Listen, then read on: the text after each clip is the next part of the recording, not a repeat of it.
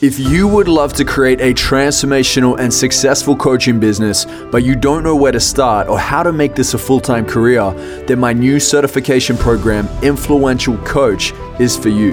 There is no other four month live online mastermind like this. I'm going all in, guns blazing on this one with you to skyrocket your coaching career and personal brand online. You will learn the frameworks I personally use for rapid transformational coaching so you can support your clients to achieve their dreams no matter where they are in life. You will also learn how to authentically brand and market yourself as a coach so you can stand out from the rest and build a career of freedom and fulfillment. Spots are limited, and this is an application only program. So if you're serious about finally committing to building a successful career in transformational coaching, then head over to iamjoelbrown.com slash coach and apply today. Ladies and gentlemen, welcome back to our next episode of Addicted to Success. You're here today with Joel Brown, your founder and host. And I also have Mr. Brian Ford here. Brian we have known each other for wow at least five years now and you know i actually listened to some of brian's episodes a long time ago and he was listening to mine. And uh, he, we actually ended up working together. This is a few years back. And i found out that brian to this date has reached over 14 million downloads on his podcast called self improvement daily. This is really where you get your two minutes every day of personal development advice. I mean, look, if anybody knows what it takes to be consistent, to be focused, to be disciplined, it's Brian. Brian doesn't just run a podcast, he also uh, runs a for purpose organization. It's called For Purpose, and it's all about social impact. Uh, Brian is also linked up with us on our Orbis platform as well and uh, you'll be able to learn how to be able to contribute more in life. But today we're going to really look at how do we really raise our standards and really just show up with more consistency, more focus in a highly distracted world. So, Brian, thanks for being here today, mate. I'm excited to dive in with you. And I jumped on your podcast. I'm happy now that you're on the Addicted to Success podcast with us. Yeah, brother. I'm honored. I really appreciate it. And I'm excited to jam. Yeah, well, look, let's dive in, man, because I know you got 14 million downloads on your podcast, and that's not an easy feat. I know it for sure. You've got uh, at least three times more downloads than the Addicted to Success podcast, and we put a hell of a lot of work in. So maybe for the listeners that are listening right now, there's something that you may be able to share that would really just shed some light on what it takes to even get those kind of numbers. What would it be if you were to give it two to three piece piece points of advice on how do we get this uh, this high number in reach and, and big number of community right now yeah i mean you've already used the word but it's consistency right? And i think it's a combination of consistency which is just doing the right things over and over again you know expecting the result at the end of the day. You know you can talk about the compound effect which is coined by darren hardy one of my favorite books probably my personal development bible if i were to give it one. Um, you know that's one of the pieces of course is the consistent piece but then also it's resilience and just not giving up, especially when it comes to growing an audience or having a message. There are so many people that get started, they're inspired, they start kind of getting into the flow of it, but then they don't get the results that they were expecting. The juice isn't worth the squeeze. They're not getting the outcomes. And then before they even have the time to really let their message mature and for their audience to find them, they end up giving up. And they're doing a disservice to a lot of people because, you know, as we know, it takes so much time for anything to build. You really need to invest in that early phase to get the hockey stick growth. And the more that you can be consistent and resistant to self sabotage and internal forces, as well as external pressures of people saying that you shouldn't be doing this, it's not worth your time, whatever it is, as long as you hold true to your North Star and stay consistent and resilient, then you know it, there's there's no secret sauce right it's just putting in the work and showing up as much as you can so that's that's all i've done and uh, I'm grateful that people have responded and found value in my message, but um, still just the beginning. This is this is early days. All right, I feel like it's easier said than done. It's like just be consistent, right? So, what happens if somebody's facing failure? What do we do then? What if we just hit rock bottom? Maybe we've made a terrible decision. Maybe we feel like we've set ourselves back. How do we overcome failure? Yeah, well, it's important to talk about failure when uh, you talk about addicted to success, right? There's a contrast, and there is no success without failure. So, it's really interesting. And uh, so when you when you think about failure, I think a lot of people look at it through the lens of, man, something went wrong and it's irreconcilable, and I just went off path, and it kind of ends up being this more overwhelming realization of how am I meant to get back on track, right? There's kind of this delta between where you're at and where you wanted to be, and that's where um, you know people fail because they gave up because they don't feel like they can overcome that delta. And the reality is the reason people fail is because they had some small deviation from the path. And if that goes uncorrected, it's another deviation. And uncorrected again, it's another deviation before you know it. If you're going down this road and it's pointing the wrong direction, you're going to be off path. So, really, the way to nip failure in the bud is to take a few steps back, figure out where those small breaks in integrity or alignment happened. And then what you need to do is implement a plan to stay true to your North Star, stay true to your intention so that you begin making progress in the right direction. That's why people fail. It's because not because something major went wrong and it was out of their control. It's because they did small things that went uncorrected. And over time, you ended up manifesting the wrong thing. The compound effect that I was describing earlier and how consistency is the, the byproduct of incredible uh, growth, or sorry, that consistency is the uh, mechanism of incredible growth that happens for both positive things and negative things. Either way, the compound effect is in effect. It's just a matter of if you're using it for you or if it's going against you. So that's that's really what I've discovered about failure is that yes, you can kind of find yourself in this failure point at the end, but it wasn't just one thing that happened in one fell swoop. All of a sudden you failed. It's that there were small things that built up over time. And you can use that as a lesson for the next time so that you can be more aware of when those little deviations are happening so you can correct them in real time to get back on track. Mm, I like this. There's a little analogy that's painted in uh, psychotherapy. It's something I studied a little while back. Imagine you're driving down a freeway or a highway, right?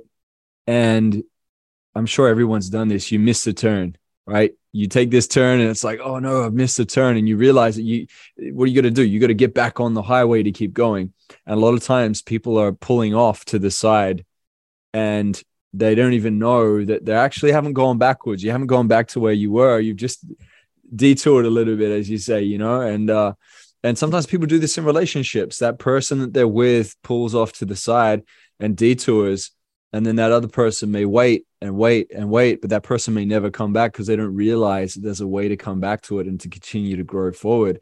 And at some point that person that's waiting on the side of the freeway is like whoa this person's not coming now. I need to keep moving forward right? Mm-hmm. uh, interesting stuff man. So so let me add one piece to that because there yeah. it's it's one thing to say hey correct it you know in real time but it's another thing to do it right? And that's where i've actually been able to implement and teach with my coaching clients in my program, stuff like that, um, a really easy but effective framework, which is called contingency planning. And what you do is when you set a goal, or if you're committed to doing something that is, you know, of desire, what you can do is in advance predict the little things that might go wrong. You know, for example, let's say that you want to read more often, right? Well, you can think about, okay, if I want to read more often, then I'm going to need a book and I'm going to need time and I'm going to, you know, like there's all these different pieces, maybe some quiet. And that's where if you implement contingency plans, you can actually forecast what things might go wrong that'll lead to failure. For example, if you're out of town and you forget to bring a book with you, then you think of, okay, if I'm out of town and I don't have a book to read, then what do you do? Right? You can watch a TED talk, you can listen to a podcast, you can pursue other forms of education. And in having a contingency plan in place, then you actually get to at least fulfill the original intention that you had so that you don't fall too far off. And the important piece with that is it actually allows you to then keep momentum because you've acknowledged that something didn't go according to plan. And instead of that thing just going uncorrected, unnoticed, and unacknowledged, where it starts to spiral and compound in the wrong way, the fact that you can nip it in the bud, that you can acknowledge it and bring it back, back on path is a huge step toward remaining compliant with the original intention. So that's just one little hack I wanted to share that I teach. And, and kind of the, the core format of it is it's an if then statement. If this happens, then I will do that. And in designing your goal, you can think of what those ifs might be, what those predictable disruptions, as I call them, are. And then you can come upon your response. That is the then part of it. How do you want to respond to make up for the error or to, to correct so that you're back on track? So there's there's more technical pieces to that, but that's the real mechanism of fixing failure. You know, it's great to talk about it, but how do you actually uh, work against it. And that's one thing that I found to be really helpful. Yeah, I love this. That's a great share. And maybe half the listeners are not going to be okay with this, but that's okay. Let's rattle the cage a bit.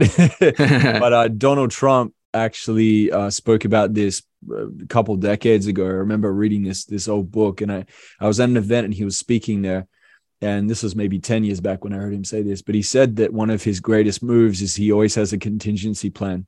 When you're building big billion dollar buildings, you've got to have a contingency plan, right? And also when you think about it, right, because we have a lot of entrepreneurs that listen to Addicted to Success too.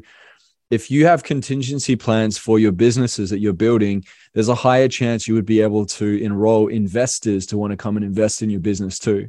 Because if you're not prepared just in case, then it's too risky for other people to invest in you, let alone your own self.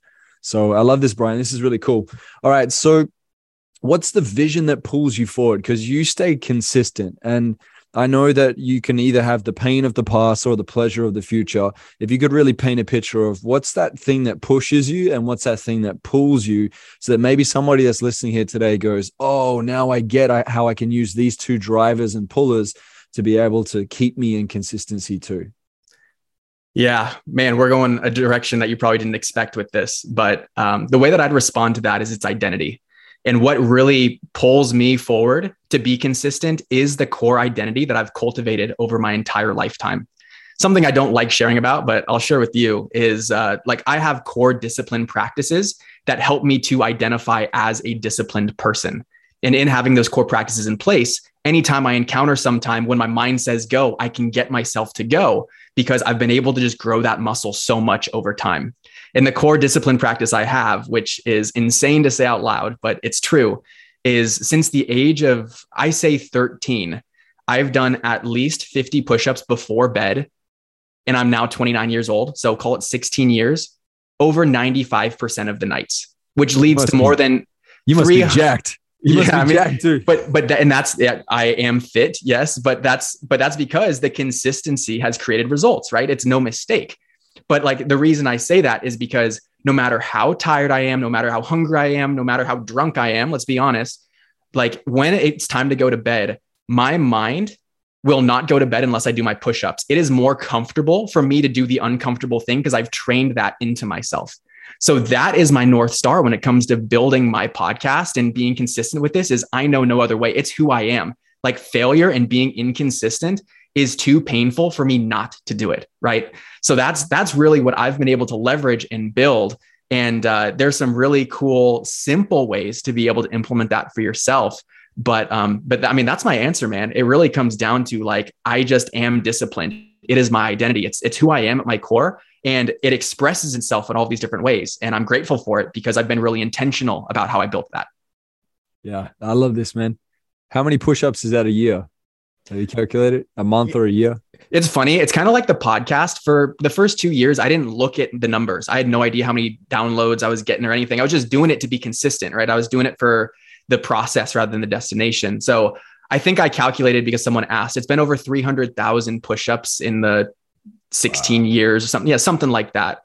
I don't really know the math, but it's a lot. But that's the thing is 50 times 365, you know, someone can do the math that's listening to this um, it's yeah, it's a lot. And if you were, and that's kind of it too when it comes to goal setting. It's like, let's call it it's 150,000. This is totally bad math. Let's call it like 150,000 push-ups in a year.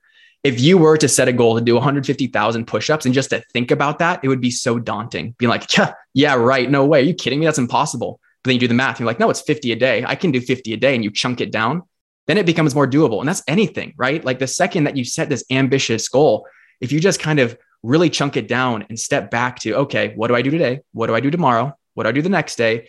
What does it look like over a week? What does it look like over a month? What does it look like over a quarter? And then you'll see your progress, not only in the data, but also in the results, right? So there's there's kind of that extra advantage that when you're doing something that you're excited about and you're being disciplined to it, then it kind of creates that that painted picture of like, oh, I see what the destination does look like, and that pulls you forward. Um, but yeah, I mean, it's a lot of a lot of things, but it happens one at a time. And that's the only way that you can really attack it. Yeah. Have you ever had James Clear on your podcast? No, but I've read his book more times than I'd care to share. he, he's so dope, man. So dope. Yeah. You got to do those uncomfortable things, right? James and I were talking about this. And um, you doing your push-ups is not the easiest thing to do. It's it, it, requires a lot of your muscle groups, right? So you pay attention to it. And uh, I know some people will have like a cold shower in the morning, right? Mm-hmm. Uh, it's funny. I spoke to somebody recently, and they're like, "Yeah, I'm disciplined. I brush my teeth every morning." I'm like, "Bro, that, that should just be like a requirement for humans in general."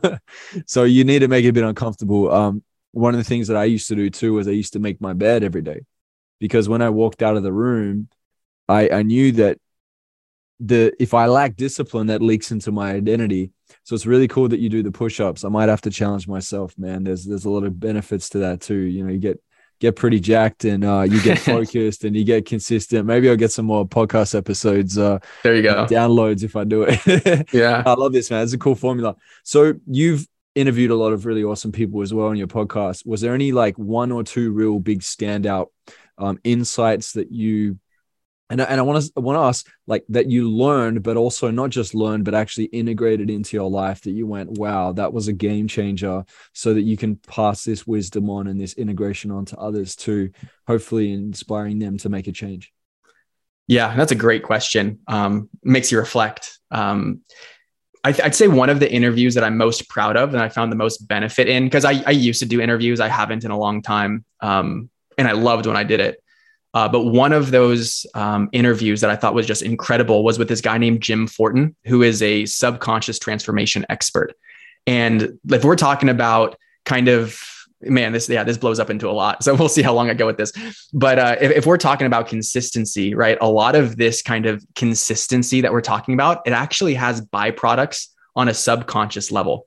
And that's where Jim really kind of breaks down the relationship that I've kind of ran with a little bit uh, between your identity and your behavior, right? So if you, and I've been talking about identity, like identity is the gold standard. Even James Clear talks about it in Atomic Habits, right? Like you want to be the type of person that does this thing because then that becomes your defaulted nature. And I'll explain how that happens because consistency is the mechanism of your identity transformation. It is your behavior that does that.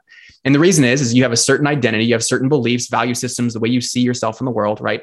And that identity then creates these unconscious behaviors that you do in your environment, right? So, and that's where you're talking about driving down the road and you forget the exit, right? You just act on autopilot sometimes. And that's because your unconscious mind has the wheel, like your on your unconscious mind has taken over. But what happens is there's actually a reciprocal feedback loop. It's not only that your identity then informs what your behavior is, but then your behavior actually confirms or validates the identity that originated it. So every time, and I'll actually get into a personal example here, maybe this will contextualize it. So I used to have the identity as a kid that I was um, not good at reading, that I had reading comprehension issues. I was actually, you know, in special classes when I was a kid for reading comprehension only, right? So it was just a weakness of mine. But that weakness became a story and a script and identity of, oh, I'm not a good reader. I'm not a good reader. And then after college into my personal development journey, I did not start with reading because I was like, oh, I'm not a good reader. Why would I do that?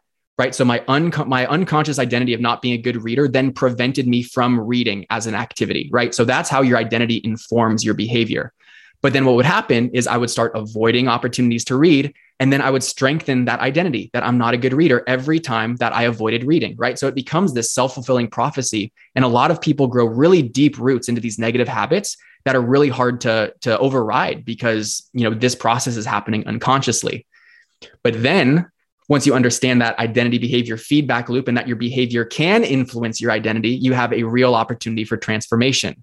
Because the second that you pick a conscious identity something that you want to do that you know is for your best it requires a little willpower and effort. But once you get it done it actually starts to seed a new identity within you. So what i did and this is what i teach this is how your consistent behavior changes your identity. What I did was like, I don't choose that identity anymore. I want to be the type of person that is a lifelong learner that reads more than the rest of my social circle. Like that's who I want to be. That is my identity now. And I thought through, okay, well, how do I create that identity? And I said, well, the type of person that is a lifelong learner and, you know, is a prolific reader, they would read every single day. So it's like, cool. That means I've got to read every single day. And I structured my environment and expectations to read only two pages every single day to keep it really small and really low. And it's not even enough to actually learn something, but it is flexing that muscle that ends up really growing an incredible habit. So what I did was I designed my environment and I did my if then contingencies and I set myself up for success that I could be consistent day after day after day after day. And what happens is when you do a certain behavior that doesn't align with a certain identity, you create cognitive dissonance in the mind, right? Cognitive dissonance is this tension between what you were expecting to do, what you believe, what you thought about the world versus what you did, right? So, and with that tension, your brain just so desperately seeks to reconcile it. And it takes two different paths. One is through self sabotage, which I was describing earlier, which is how you can actually prevent that behavior from happening in the first place. Because without that new behavior, then your old identity isn't being violated. So your subconscious mind literally resists you doing the new behavior. It comes in the form of procrastination, limiting beliefs, irrational thinking, overgeneralization, like all of these favorite, you know, self-sabotaging mechanisms, right? But if those attempts fail and you're consistent despite your unconscious's best efforts to slow you down, then that forces your identity to upgrade because it needs to relieve the tension somehow. And if the behavior can't change, then the identity must. And that's where, through consistent action, through self sabotage, through these efforts, my reading consistently every single day was informing my subconscious mind oh, you must be the type of person that's a lifelong learner. You must be a reader because look, you're doing it every single day. And eventually, that identity became the predominant identity. And those neural pathways started to run deeper and deeper and deeper because I was flexing them consistently with the behavior of reading until now, where I'm at the point where I read at least 100 pages a week. And I do so unconsciously kind of like my push-ups i cannot sleep until i've read at least two pages because that has become who i am and it's led to all of these benefits that i've been able to share on the podcast and create an audience around because i've been able to become this core learner so that was a really long explanation to your question which is what did jim fortin teach me? And he taught me that there is this connection between your identity and your behavior and that your identity truly runs the show of what you do and how you exist in your life. But there's a way for you to update your identity. And that's kind of what i hoped to uh, explain somewhat clearly there. Um, but it's it's really fascinating. And with intentionality it's doable. You can reverse engineer whoever you want to be. You just need to figure out what behaviors are consistent with being in that person and then consistently doing those behaviors so anyway i'll, I'll get off my pedestal yeah no no no you did really well man you did really well to break that down i was following every word and i love this i know that your values and your beliefs drive every decision that you make. That's what Tony Robbins says, right? And then James Clear says your beliefs and your habits shape your identity. Okay. Values and beliefs, decisions you make, beliefs and habits, your identity. And then what happens too, this is in my experience with really just fulfilling my visions over the years, over the last almost decade and a half, is my self concept is so important I even know, I don't know if you've ever done this before where you've maybe felt a little bit disempowered or you you're kind of insecure one day, but then you decide to flick the switch. It's like, all right, I'm going to look at myself as like, what are the things that I am good at? What have I done well lately? What could I pat my back uh, self in the back for? And then you start to try, you know, like circle your mind around that. And then you actually start to notice you get a pep in your step, right? And it's funny because the way that society is structured and also what we pay attention to it can start to drag us down into a lower frequency and a low way of viewing who we are and thinking we're not enough and we're not, you know, as good as the next person. So the identity piece, man, I'm really happy that you talked about that because a lot of people either they just don't talk about it or they don't know how to talk about it. So you broke this down really well. I want to understand a bit more about reverse engineering. Is that similar to like modeling after people that you uh, would say are, you know, doing the thing that you'd like to achieve, or is it a bit different to that? Yeah, so I encourage people to think about two different sources of reverse engineering the identity, right? Because you have to you have to figure out who you want to be first, right? You need to be really clear on that identity. That's the first step. And then you can reverse engineer that once it's been de- defined, right? So that's the first step is know who you want to be. Then the second step is okay, take action in ways that are consistent with that. So the two sources of it are first, like you mentioned, modeling, right? So people that you respect, admire, that you look up to, people who are succeeding in that area already what are the things that they're doing on a consistent basis? Observe them, figure it out because success leaves clues, right? So you can just kind of figure out what they're doing and you can implement it for yourself. That is the first source. The second source, which is uh, probably actually stronger if you can tap into it, is stepping back into a time when you were successful in that area, right? Let's say someone who has a lot of weight issues or fitness issues. You know, when was the time that you were feeling at your best, that you were prioritizing your health, you know, at its peak? Put yourself in the shoes of who you used to be and what you were doing in that phase, because then that will inform what you can start doing again that really worked for you right? So that's that's when you talk about reverse engineering it you can only reverse engineer something that has a defined end goal. So you need the identity in place. And then from there uh, what i do from an exercise standpoint and again this is what i teach and coach on is determine three things that that, that type of person does on a consistent basis whatever that identity is you know and i actually did this for myself just to make it concrete um, so i'm i'm working on my money mindset right now and one of the things that um, I identified was, oh, wow, I actually have a negligence and avoidance of money. I don't want to be like that. I'm the type of person that uses money as a tool for good. That's the identity I wanted to hold, right? So I got clearly defined on that. I'm the type of person that uses money as a tool for good, which means I need to make money, right? Because it's a tool for good. And that's my mission is I want to do as much good as I can. So then I thought through, okay, who and i haven't had you know a real strong place in this myself yet so i had to get inspiration from other people and i was like okay so who can i look up to and what are their financial habits that I might be able to think about, right? So using a financial tool for good, you know, involves investment. So it's, oh, this type of person would check their investments every single day, right? Another person that uses their money for good is, oh, they're really generous. You know, they contribute a lot. They're charitable, right? So that would be another behaviors. Maybe I'm, you know, I'm donating every week or something. And then the last one, which I chose was, oh, some people have really detailed forecasting routines where they know how much money they're going to have at what time because then they can really use that as a catalyst to make more money to do more good. And I realized that was where I was more deficient, right? In being able to build that forecasting and like that consistent mechanism for me to check in on my finances. But so that was the process, right? As I thought through, you know, who are people that are succeeding in this? What are the types of things they do on a daily basis? Which one of these that I've brainstormed then is the most uncomfortable and likely the highest leverage point of uh, contribution or growth within that area, and then let me commit to doing that. Um, and that's, and I'm going to kind of go into the last topic too, which is it's great to know what to do, right? Like it's great for me to determine, okay, I need a forecasting plan. Great. Why didn't my identity change, right? And we all know that people are lazy. People, um, you know, there's a lot of friction in life. And knowing what to do is not enough. If everyone was disciplined to everything, then we wouldn't have any problems. We'd always be doing what we want every single time. And that's where going back to the if then statements and some of the, you know, actual pieces that makes consistency possible, you need to build out life systems and environments that support your successful behavior taking.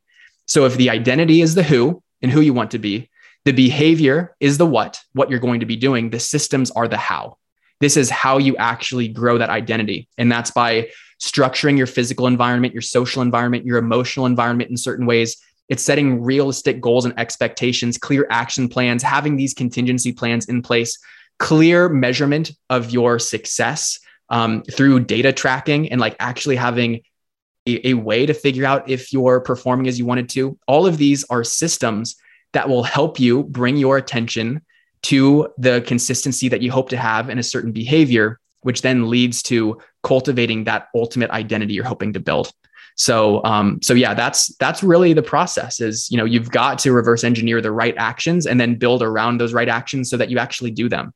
Um, but that's why consistency is key, and that's why your behavior itself is the mechanism for subconscious transformation and ultimately your growth. Man, this is so powerful. I love how you break this down, and I'm hoping that anyone that's listening to this is taking notes and the key, guys, is integration, right? You can learn all this and hear all the information, but the key is to implement. How are you going to show up differently after this episode with Brian? Brian, before we get to the end of this, I just want to know how can we contribute more in life? Uh, is there any sort of like one, two, three step that you would focus on? Because you've obviously got your for purpose, social impact, uh, organization there, what would you say for someone that's like, cool, I want to start contributing a little bit? Uh, what would it be? How can they do this? Yeah, no, it's a great question. And, and that's kind of where my two worlds collide is, you know, you cannot give what you do not have, right? So the personal development gets you to a place of being able to contribute. And then I believe that, you know, truest fulfillment and meaning and significance and enjoyment in life comes from giving what you have to others, right? There's, I, I'm not in a position to do this. I've heard at one point someone said, you know, someone who says that money can't buy happiness, they haven't given enough away. you know and that's a really cool uh, that's a really cool uh, expression that i've been learning about um, but yeah so when it comes to making a difference it's a very similar process because making a difference is just an activity that you do that's part of who you are so same thing you've got to start small and a lot of people when it comes to making a difference they feel very overwhelmed by the idea of oh what cause do i want to support?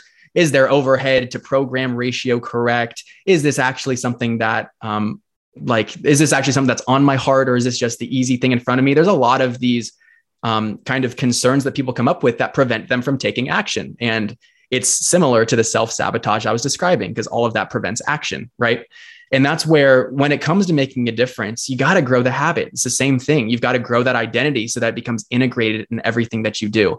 And that's where starting small getting consistent and finding things within your own interest level and within your means is a great place to start. You don't need to become the philanthropist overnight that donates 25% of your paycheck, but you can start um, finding small ways consistently to give back, whether it be by supporting friends GoFundMe and birthday Facebook campaigns, or by uh, finding you know a nonprofit that you want to work with and instead of committing to a quarter of volunteering, you show up once and you're okay with that, right? It's just, it's starting small and kind of growing that habit because once you taste it, you'll want more of it. And then once you want more of it, you'll continue to solidify that identity that, you know, you want to be a charitable person and you become a charitable person. So start small. That's everything. Yeah, solid, solid advice. Thank you so much, mate. And the last question we ask, and I, before we get into that, actually, I want to just get some details. I know that you you have an offer of something free to give away to the audience. It's the self improvement scorecard. Maybe you can just give us a quick detail on what that is and then where we can go to be able to get access to that. Sure. Yeah. So that's actually kind of uh, one of the last points I made on the previous question, which is, you know, one of the systems around consistently executing a certain behavior. So what I found is a self improvement scorecard and having a clear uh, way of being able to track what behaviors you're doing to what quantity and how often um, is the truth detector to where your integrity is and where your intentions are. So, something that's really effective with this scorecard is you get to know plainly did you do something or did you not and then you get to make adjustments around that based on your own performance um, so yeah so what you can do is visit grow.selfimprovementdailytips.com slash a2s and uh, you'll be able to get a scorecard and a video of me explaining how to use that scorecard so that you can become more intentional in life and you can get more consistent in the things that are most important to you because you have clear data around if you're doing these things or not. You know, a, a core improvement philosophy that I've heard and share is that you can't improve what you don't measure. And if you're relying on these kind of subjective, anecdotal evidence to guide your major decision making, then you're going to make some wrong decisions. So, having some data and having this scorecard helps you to at least get a little more clear on what decisions you want to make and who you want to be so you can start reverse engineering that person. Wonderful. Wonderful. Love this, Brian. Brian, last question. If you were to deliver your last 30 second speech to the world, what would that last 30 seconds sound like? Well, I would say that you can become whoever you want to be. And that's not just some foofy thing that the people who have made it will tell you. There is a process to becoming who you want to be. And that process is doing the work to be consistent, doing the things that create that person. There's actually something I'm doing right now that I think is an incredible example for people, which is I want to be on more stages. I want to be a keynote speaker. So, what I'm doing is every single week for a year, I'm giving a practice keynote speech. And it doesn't need to be good and it doesn't need to be long, but I'm doing it every single time. And I'm growing that skill and growing that muscle. And I know one day I will be a keynote speaker. And if I can do that from the very beginning where I started, which was st- you know stuttering and murmuring and losing my train of thought, and then I'll be on stages in two, five, 10, 20 years, you can do whatever's on your mind too, as long as you commit to the process.